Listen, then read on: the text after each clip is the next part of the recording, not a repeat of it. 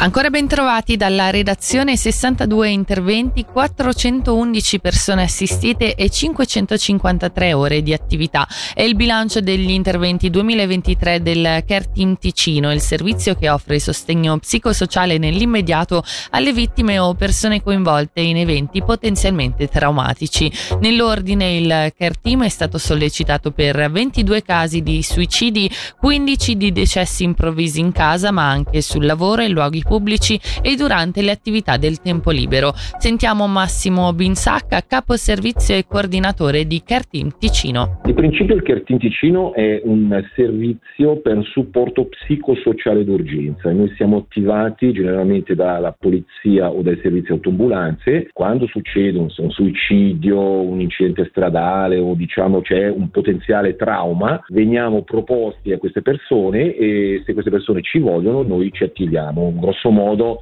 dal momento dell'allarme noi cerchiamo di garantire 90 minuti di essere sul posto. Siamo attivi fino a 7 giorni eh, dopo l'evento, quindi ci appoggiamo sulla rete d'assistenza, demandiamo le persone, magari eh, da uno psicologo piuttosto che i servizi, psico- servizi psicosociali del cantone o altre strutture L'anno scorso siamo intervenuti su 106 eventi, quest'anno solo fra virgolette 62, però questi 62 interventi so, sono dimostrati più complessi e complicati. Cito uno su tutti, l'omicidio dei Ronchini di Origine avvenuto nella scuola, dove è stata molto importante la collaborazione con le antenne scolastiche. Siamo stati sull'evento oltre i sette giorni, ma perché il caso aveva bisogno di più presenza, perché coinvolti erano bambini, le famiglie, i docenti, quindi è stato stato veramente un intervento molto importante. E poi se pensiamo alla categoria dei suicidi, questa categoria è piuttosto sollecitata.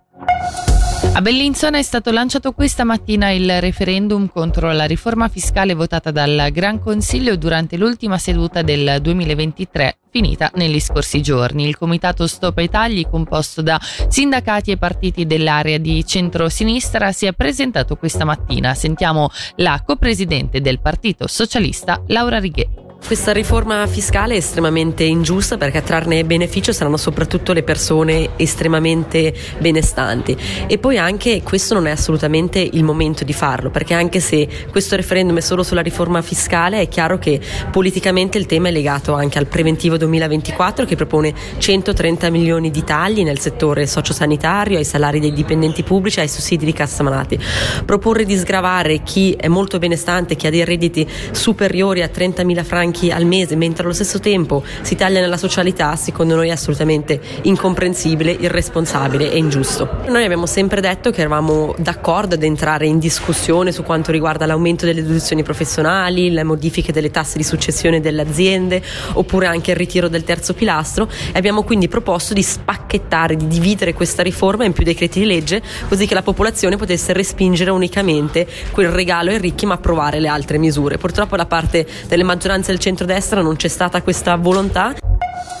Promuovere una cultura del rispetto e della responsabilità nel campo del lavoro sessuale per prevenire e contrastare forme di violenza e di sfruttamento. Questo in sintesi lo scopo del progetto hashtag rispetto promosso dal servizio Primis di Zona Protetta e finanziato da FedPol. Ne parliamo in occasione della giornata mondiale contro la violenza sulle donne e sui sex workers il 17 dicembre.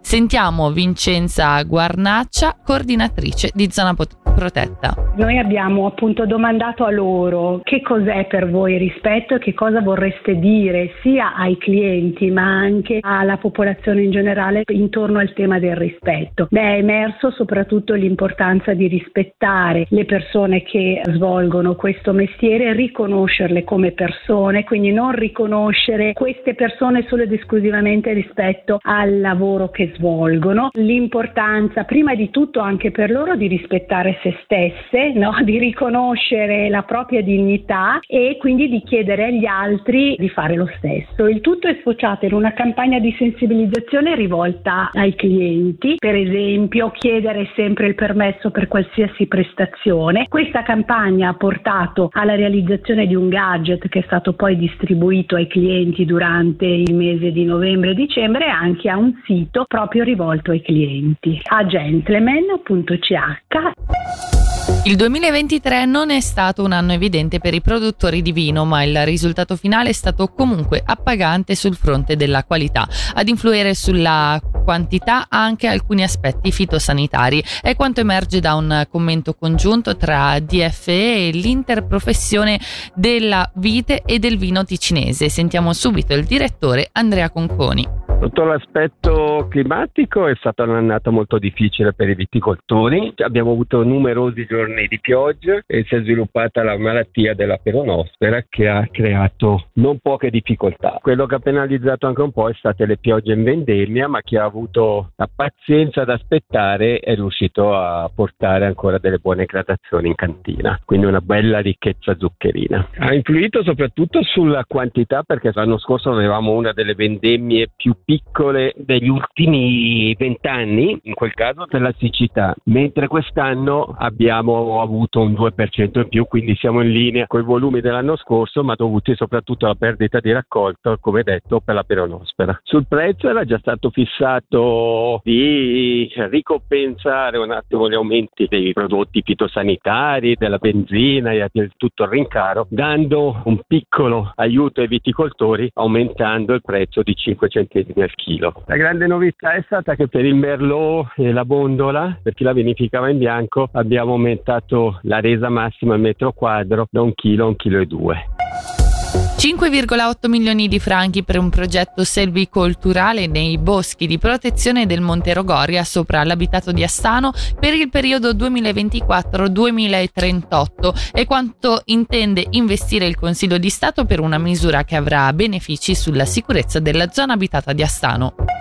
E ora le previsioni del tempo, oggi soleggiato e molto ventoso con temperatura massima sui 15 gradi.